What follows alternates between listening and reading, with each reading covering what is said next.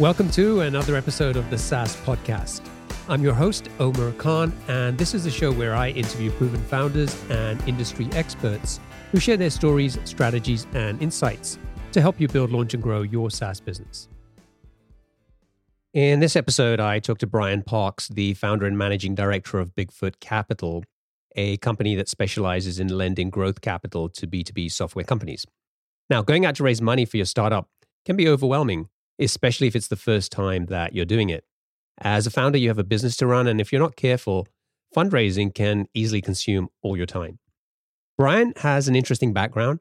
He was an investment banker for several years. He's raised money as a startup founder himself, and now he's investing in early stage SaaS companies and recently raised $30 million for Bigfoot Capital. So he has a unique perspective on fundraising, and I thought it would be helpful to have him share his insights on how founders of SaaS companies that are looking to raise money can increase their chances of success. In this episode, we're going to talk about the five mistakes that startup founders make when it comes to fundraising, how you can avoid making those same mistakes, and we'll share some actionable steps to help you raise capital with more confidence. So I hope you enjoy it. Brian, welcome to the show. Thanks for having me. So tell us about Bigfoot Capital. What what do you do? Who do you help? What's the business you're in? We are in a very simple business. I'm happy to say. We, uh, we provide capital to, to, B2B software companies, predominantly SaaS companies, in a non-dilutive format, uh, which is also known as debt. So we've been uh, doing that since 2017. Really, you know, started Bigfoot after having been an operator myself, having raised equity for a company I started and other companies I was involved with. Knew a bunch of folks who had done the same. And then that was the genesis was, well, I think there should be another way to fund these companies than, than just equity, angel, or venture, or you have no option but to bootstrap. So that was the thesis. I'm not going to say we came up with the thesis, the only people out in the world to do it, but we started executing it uh, in 2017 and been having a great time doing it since. We've funded about 35 companies, been able to play a part in a lot of good outcomes for those companies, equity raises, sales of the business, other things of that nature. We're just growing the company in a sustainable format. So that's what we do. Non-dilutive capital to b2b software. What type of b2b companies do you look at? What's the main criteria that you're interested in? It, it's broad. So say b2b software you know predominantly saas which in and of itself is very broad. We'll also look at some other business models marketplace and more transaction oriented even some tech enabled services businesses. But for us it's um, from a fundamentals or quantitative standpoint three buckets that we think about you know, revenue scale and revenue quality for us will go as early as a million, million and a half ARR up to 10. Uh, our sweet spot is generally two, two and a half to six, putting 500 to two and a half million dollars into those companies. Growth rounds, as I think of them, not drip feeding you know small amounts of capital. So revenue scale, revenue quality, the operating metrics and efficiency really matter to us. And then it's really how do we align with where they're trying to get? Can we meet them where they are? Are they at the right stage? Can we provide them with enough capital in a reasonable format for where they're trying to go next in their growth stage over the next you know couple of years? So that's what it's really all about. We're somewhat sector agnostic. We fund enterprise software companies, SMB oriented, verticalized, horizontal, all different sorts of product applications in the markets really across the country. So pretty broad. okay, great. So today we're going to talk about five common capital raising mistakes that you've seen founders make. And then we're also going to talk about how you can avoid making those mistakes. You and I talked about these ideas a little while before we started recording this episode. And th- this is something that you've written about as well. So is this just based on your experience in terms of what you've seen happen repeatedly with different founders? Yeah, I mean, it's based on my own experience, right? So I've raised money, as I mentioned, not for Bigfoot. You have to have money to put into companies, and it's not, unfortunately, all mine. So I think I think I started writing this content. Actually, I, I did this content back in probably like 2017 for a, a microconf talk, and then I refreshed it after I raised you know $30 million for bigfoot uh, in 2020 into 2021 actually 2019 into 2021 took about 15 months and, you know, so my experiences there, my experiences prior to that, raising money for Brandfolder, a company I started back in the day about a decade ago.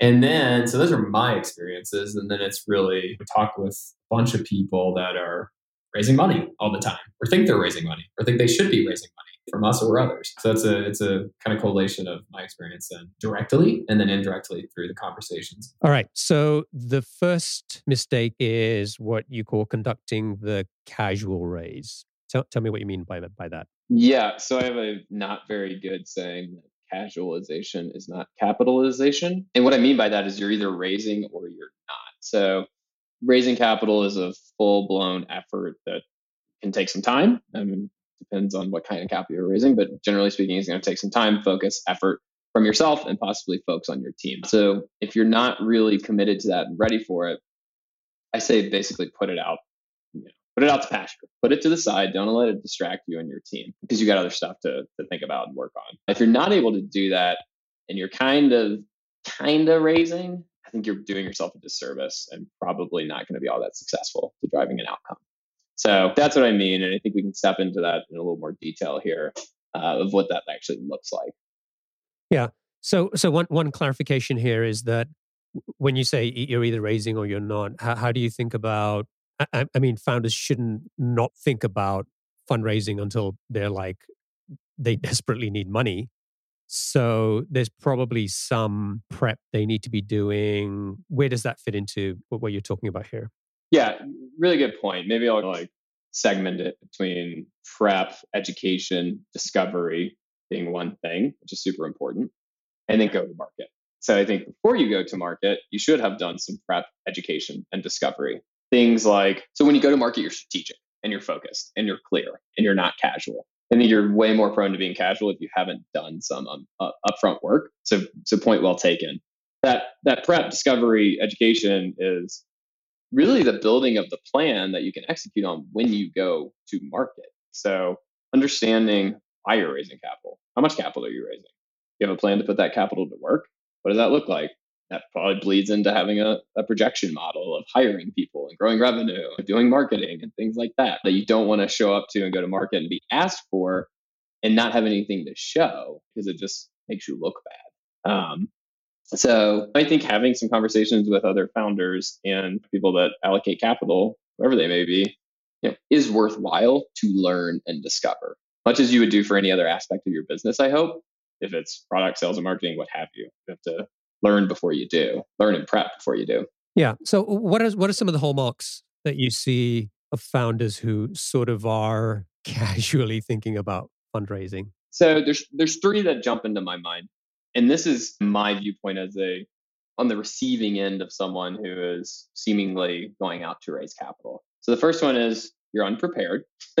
so like we were just saying, get prepared. That means you don't have your stuff in order. You haven't been doing your homework. And I think that manifests in the fact that like you don't have organized materials. If I ask you for something, you can't provide it or it takes way too long. I think my goal always when I'm in when I'm raising money, which I have to do for Bigfoot with some regularity, is to be the most prepared, quickest to respond person that that my counterparty interacts with. They probably have many people to them coming to them for money. There's no reason I shouldn't be the best prepared and fastest. I may not have the best business. I may not have the most experience. I may not may not have whatever, but I should always have is the best preparation. So, and I think a lot of that comes from my investment banking background. Right? It's kind of just drilled into you. I recognize a lot of people don't have that background. Probably good enough, smart enough just to prep yourself. So it can be evident that you're unprepared. So get prepared. Like I said, you, are too slow. Uh, common thing. Time kills deals, right? Time also erodes uh, trust and confidence. So just be fast. I, I never want to be the one in when I'm raising money or when we're providing capital, slowing down the process. It's always be on the front foot, be proactive. My job on both sides of, of the table of raising and deploying capital is to drive timelines, get people off the fence, get people to yes and no, get them to take the next step. And you, you really have to focus, be organized, and hustle to to make that happen. You can't just be passive and oh, okay, yeah, you maybe ask for that, maybe I'll get it to you.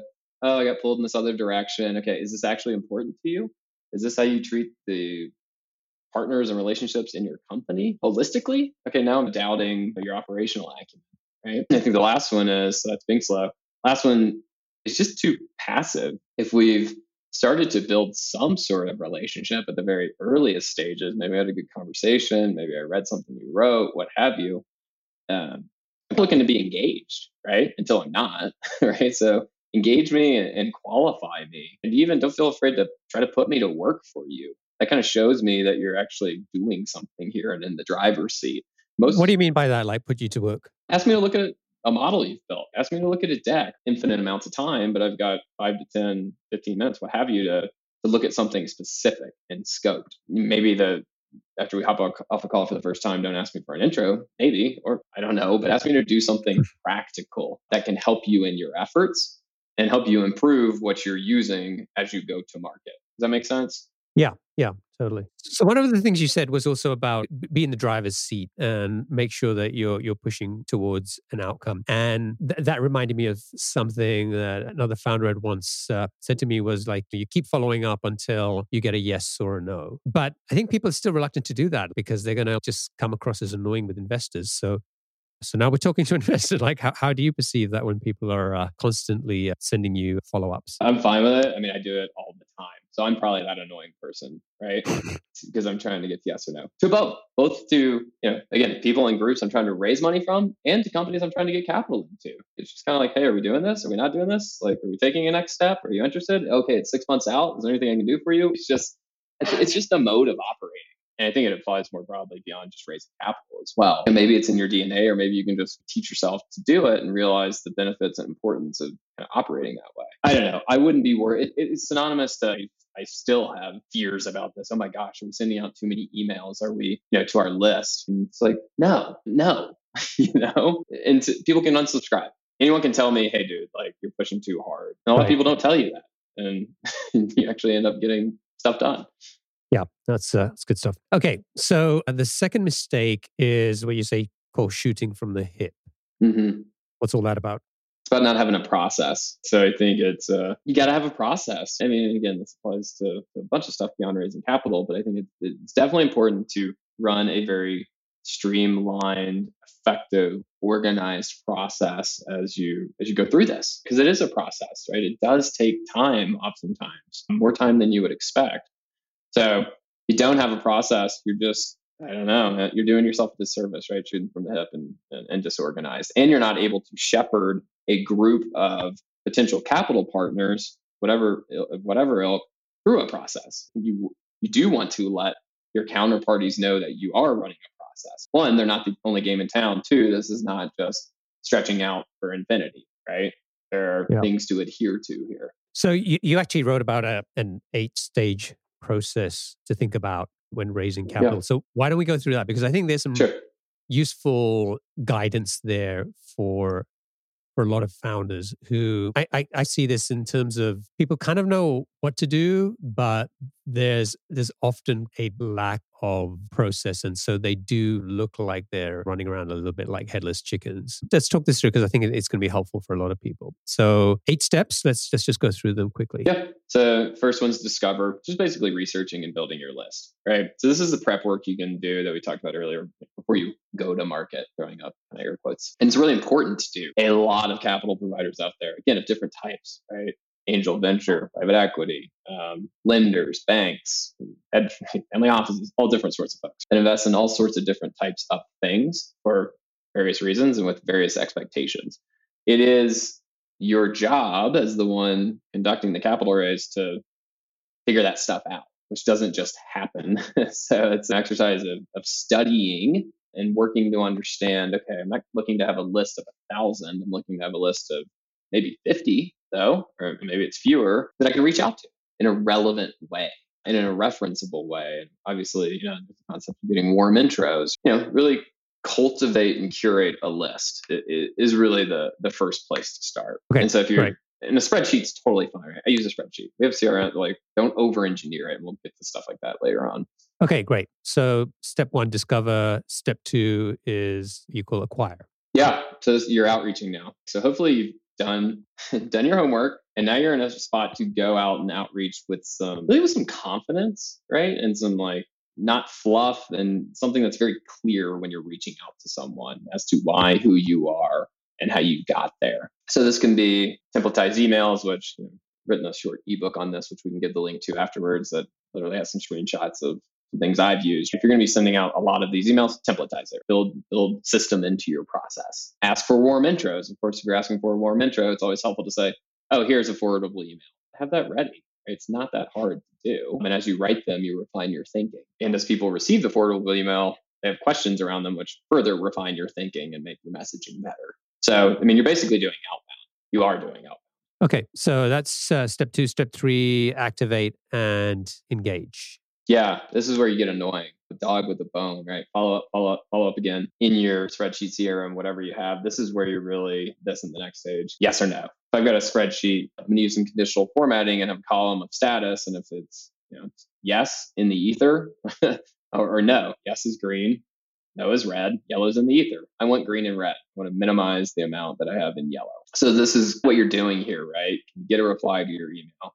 Can you share them some information? They didn't ask for it. Can you get them to have an ask of you? Can you get a meeting in motion? Can you get them to tell you to screw off? Right? It's that's what you're doing here to really it's a funnel, right? You reached out to 50 or 100. Now you're trying to activate some portion of those, and then you're ultimately trying to get results from some portion of those. So and I think this is the part that uh, a, a, lot of people struggle with because for for you know some of the reasons we talked about earlier. But yeah, I'd, I'd go back to that that idea of like you just said is like keep going until you get a yes or a no, and you can avoid being annoying by actually providing some value in those follow up emails or or sharing useful information or asking for something very practical that can be done in a few minutes. So there are a lot of different ways that that you can do this, but if you if you believe in your idea, you also got to have the persistence to follow through. Sure, right, and, and I think it's also where you're saying, "Hey, this is important to me in my business. This isn't just some like casual effort." Back to that word, casual, that I'm conducting. Like this is a core thing to my business at this point in time. So treat it as such counterparty. As a counterparty, how's it going to be important to me if I don't think it's important to you. Okay, great. So we covered two steps there. So three was like the activate, engage, and the follow ups. And then step four is the gather results, which is what we talked about get a red or a green. We don't want yellows. Yeah, that's right. And a result generally in capital raise is a it's something tangible, yeah. a term sheet, let's just say. So at the end of that gather results, you want some term sheets, right? Something that you can share with advisors, digest with your team, your CFO, whomever, and then use to select, which is the next thing. Pick your horse. So you've gone through this whole thing. Now it's time to to select one and and hopefully not mess that up. So I mean, it's really as simple as that, right? Select the offer that you want to go, with the partner, the offer. You can be having multiple negotiations, but don't let that phase drag out forever because you'll exhaust people. You're probably trying to over optimize after a certain point, and people can just walk, folks will walk away. They may lose excitement. They may think, oh my gosh, this is this painful to work with this person at this point. How's it going to be when we're actually partnered up? Negotiating is fine, but at some point you got to sign.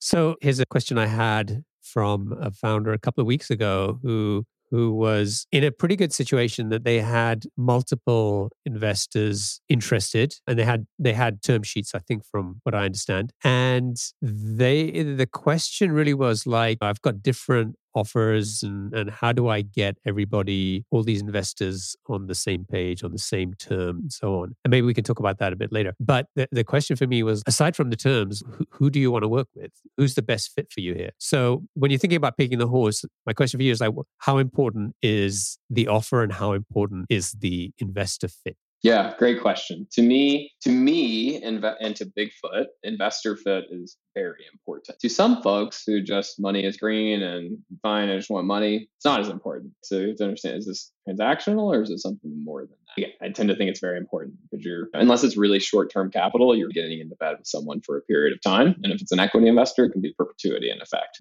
With us, it's probably a couple few years, but that's a long time, and you want to be necessarily working with someone who you don't like personally, you don't believe can bring any value, understands what you're up to, or has been in your seat. There's there's a lot of consideration there beyond just what's on the piece of paper from a right. economics or, or term standpoint. You picked them because the deal was a little better, the offer was a little better, but now you're stuck with them for yeah. And look, and that's really that can happen, right? Like it's fine. I mean, if someone may really like me, may like you may really believe we can do something for your company, but yeah, at the end of the day, I mean, we don't always win. And if we can go so far and if someone goes wildly farther than us, and from an economic standpoint, you you want that? Like, I get it.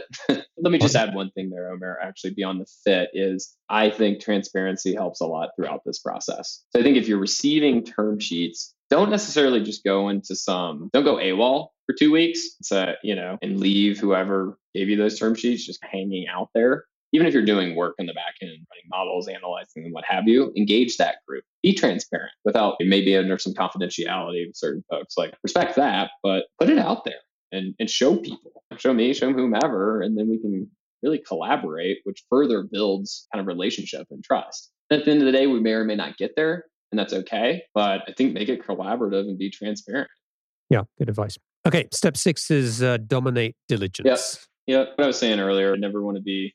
There's a lot of skepticism that can be brought to any business and operators. I haven't been around that long. Oh, you're young. Oh, you don't really have the team. Oh, you don't have whatever. There's a lot of reasons, excuses that capital providers will make because they're at the end of the day scaredy cats and scared of losing money and making bad investments. You should dominate diligence. That's fully within your control to show, wow, they have they have their shit together. They can produce anything that we ask them to produce in in high quality in a reasonable amount of time. And of course, push back on unreasonable, never-ending requests. Be like, hey, like I don't have time to just have a business run, not just respond to bespoke requests from you, potential capital partner. But this is just where, and this can be years of prep, right? We started Bigfoot five years ago, uh, and we've raised money along the way. But I firmly believe that you should be trying to build systems process, uh, systems of record, data, what have you, into your business from the get go, such that you're positioned to dominate when you decide that it is time to run a process like this.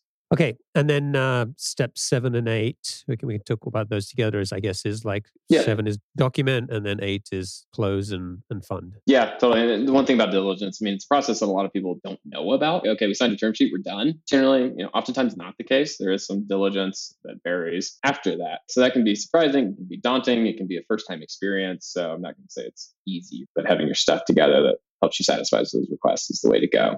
Document, close fund. I mean, these can also be all first time experiences. So have some counsel, have have like this is where having good counsel is very important because that deals die in docs, which is super frustrating for everyone. So I think having counsel that's done financing transactions of various sorts before and knows what is market, for instance, knows what to push on softly that they may get, may not care about getting, and knows what to push on hard. That's really important because um, you probably don't necessarily know. Your counterparty as the investor has done a lot of these types of transactions. You want an attorney that also has because you probably haven't done as many. So, so that's important to really try to get through that process, that part of the process efficiently to get to that closed fund. Closed fund's easy. Then you've you've got three docs, you're signing, and you're getting wired money, and then the relationship kicks off thereafter. It goes to the next phase. Okay, great. All right. So that gives us an eight step process that, okay, if you're going to start fundraising, you don't need to spend you know equal amounts of time on each of these eight steps but at least think about what the end-to-end process looks like have a plan for what you're going to do at each step or where you feel some of the gaps or the weaknesses for you may be and, and how you can be better prepared there and then once that process is in place then it's about going out there and, and working that. And that leads us on to the, the third mistake you talk about, which is going after the wrong audience. Yeah, which kind of ties back into step one, ultimately, of the process, which again has, at least in my view, eight phases. So if you mess up and don't prepare for phase one, you're probably not going to be great through the rest of the of the process. So a lot of money out there, different formats, different objectives, very broad right? So you can't just say, oh, I'm going to go raise money. Okay, I'm going to go like find people that have money. You have to really be surgical and target in. And again, it's outbound. So be smart about your outbound, right? Don't just do dumb, hey, we're going to send a thousand emails type, type outbound and check that box of, okay, now we've sent a lot of emails. Great. That's not the way to go. So I said, you know, I say be a lion. Lions hunt, but they also sleep a lot. They're pretty dependent upon getting big deals to survive. And they you know, fail. They have a pretty high failure rate in their hunts and they're friggin' lions. Like, so that just comes back. They know what they hunt. They know when they hunt. They know how they hunt and they have a process for how they hunt that, and they still fail a lot.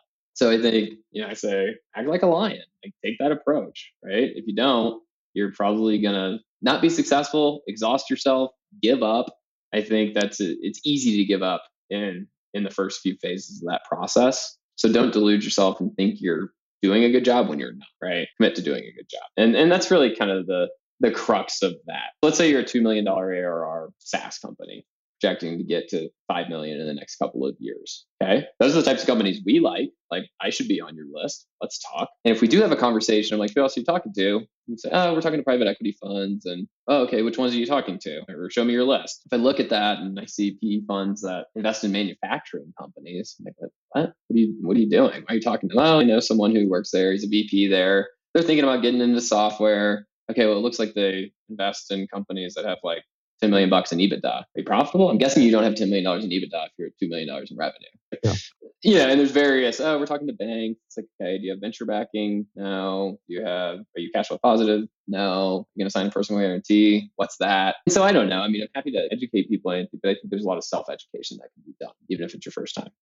Yeah. So, th- I mean, that that's an interesting ex- example. And aside from the obvious issue of somebody like that wasting a lot of their own time going after investment avenues that that are probably a really bad fit for them and are unlikely to play out. Why is it also an issue for other investors like you when you hear that they're doing that? It's fine not to know everything and make mistakes, but I think it can co- compromise confidence. It, it just shows lack of experience. It shows that you haven't done your prep. Again, you don't have to know everything. And maybe you have investors on your list where it's like, oh, okay, they shouldn't have been on there. Fine, remove them. I mean, that's really it, right? It's like, man, this person is really just not, doesn't have a clue. Sometimes is what you can leave that call thinking. So I can either try to help them have a clue or I can focus on the other people that have a clue and have more, we're going to actually be more helpful. Like, I'm not going to yeah. build your list for you and give you some thoughts and a few names, but you know, you're going to, I think, point yourself in productive paths. That's what I tend to do. We're going to actually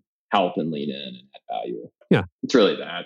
Building confidence, credibility, and then also not wasting your own time going after stuff that just isn't a good fit. Right. It's building an ideal capital provider profile, if you want to call it another ICP. Like, yeah. you develop ICPs as you're in market with your product and sales efforts. I mean, it's a similar concept. Okay, so the fourth mistake is having unrealistic expectations or over optimizing. Mm-hmm. Let's talk mm-hmm. about that.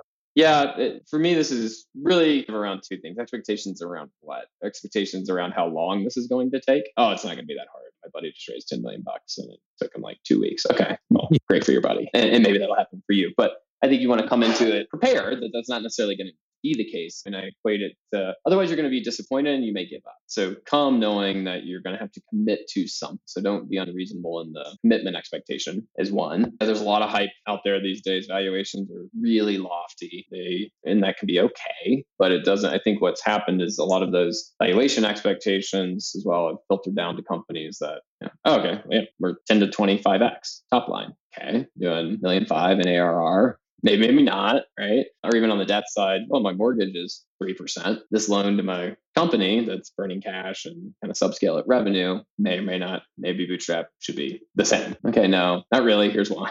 And that's a fine conversation to have as well. Time and then the what you're going to get out of it from a terms standpoint are the, are the two main things to speak to there. I think the over optimizing comes down to needling every single point and beating it to death at some point you just you take a deal. Of course you try to get the best you can get and negotiate but i think that wears people out. I know it does. And at some point it comes back to man if this is the case and i've probably been this guy should negotiate hard and try to get the best you can at the term sheet stage because that's the time for it. Uh, it's less so the time for it after that when you're in diligence to final docs. That kind of leaves a bad taste in people's mouths mutually if the operator's doing it or if the capital provider's doing it. Kind of like, wait a second, it's not what I it's not what I thought we were doing here. Not what we signed up for. So that yeah, that can just be a bad thing to do to try to over optimize for every single thing, probably not the right way to go. So pick what really matters. Pick what matters for you from an economic standpoint. Work with your counsel to pick what matters in the documentation. Sure, get as much as you can, but don't go round after round after round after round after round. Okay. Hmm. And then finally, the fifth mistake is not removing friction. Yeah, I think this yeah, it's somewhat synonymous with over optimizing, and I think a lot of a lot of people that run software companies are engineers. And oh my gosh, what let me let me think about how I, what data room do I need? What oh, okay, I'm going to use DocSend. Those types of things. How do you get information to people? Don't overcomplicate that. Use, use Drive. Send it via email. Whatever. Okay, uh, I want to see your deck. I'll go through DocSend. Now I got to give you my email. Like that's that's just friction, right? Just attach it to an email please. Oh, NDA. Okay, yeah, I understand NDAs, and let's not overly negotiate that. We sign a lot of NDAs. Here's our Form M NDA. right? Sure, let me know if anything, but it's pretty market and it's been signed by hundreds, hundreds of companies at this point, vetted by many lawyers. Like, let's just let's go, right?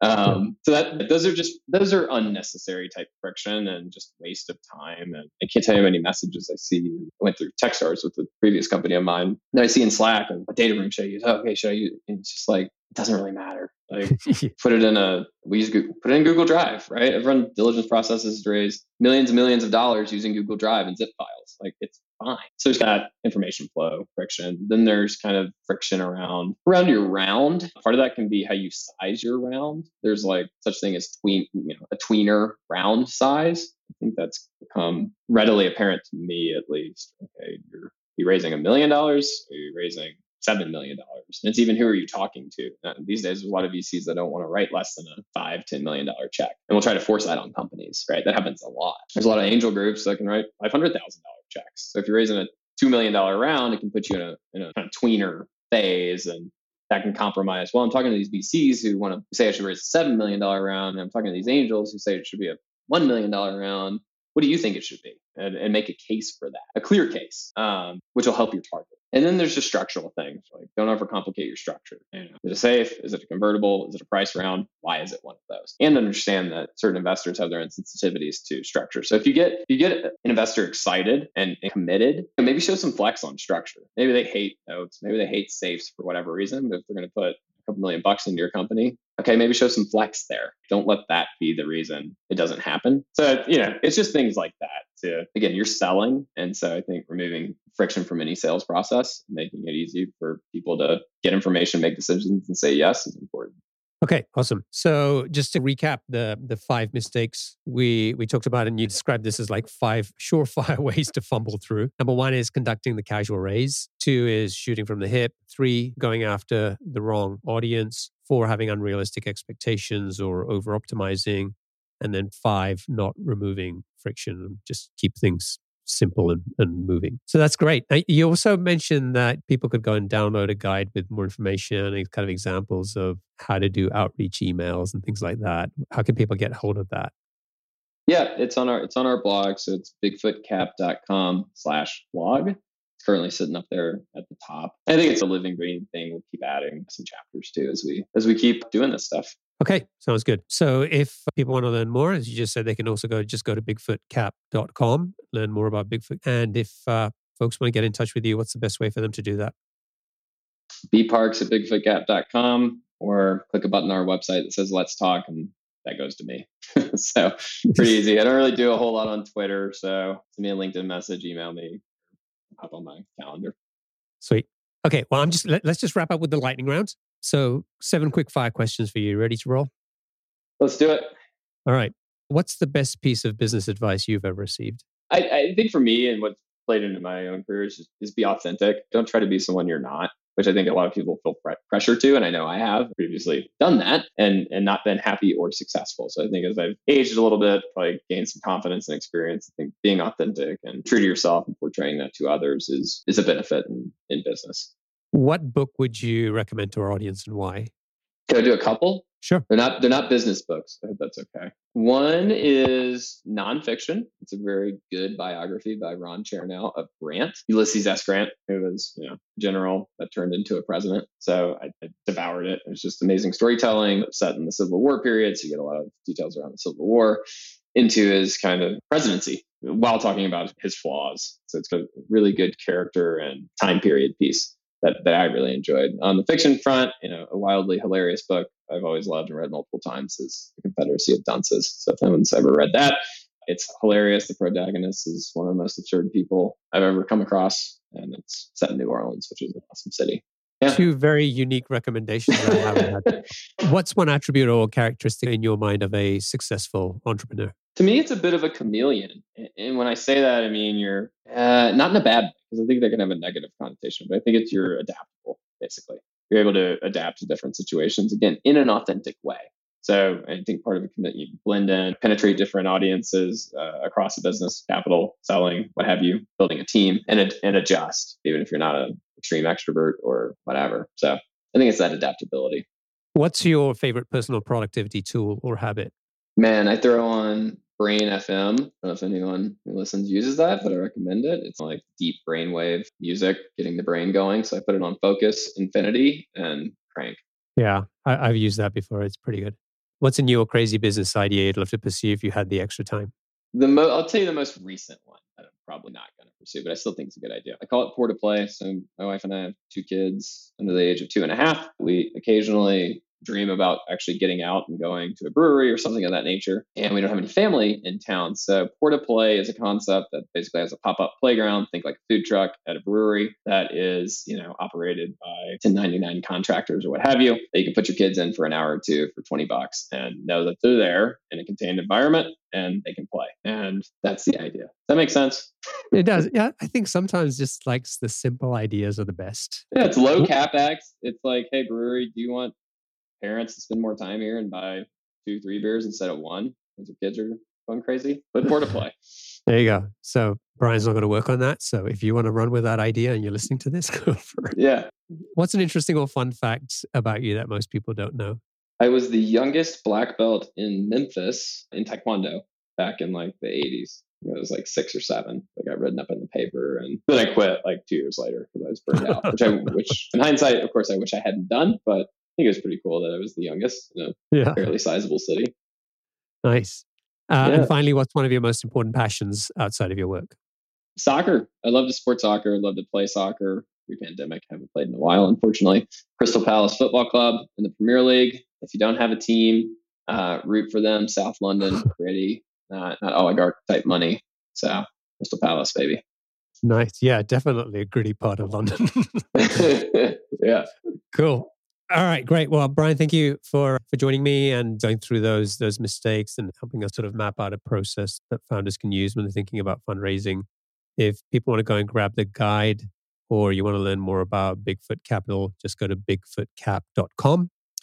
So thanks again. And yeah, I wish you and the team the best of success. Awesome. Thanks so much, Omar. Enjoyed it. Thanks for having Cheers. me.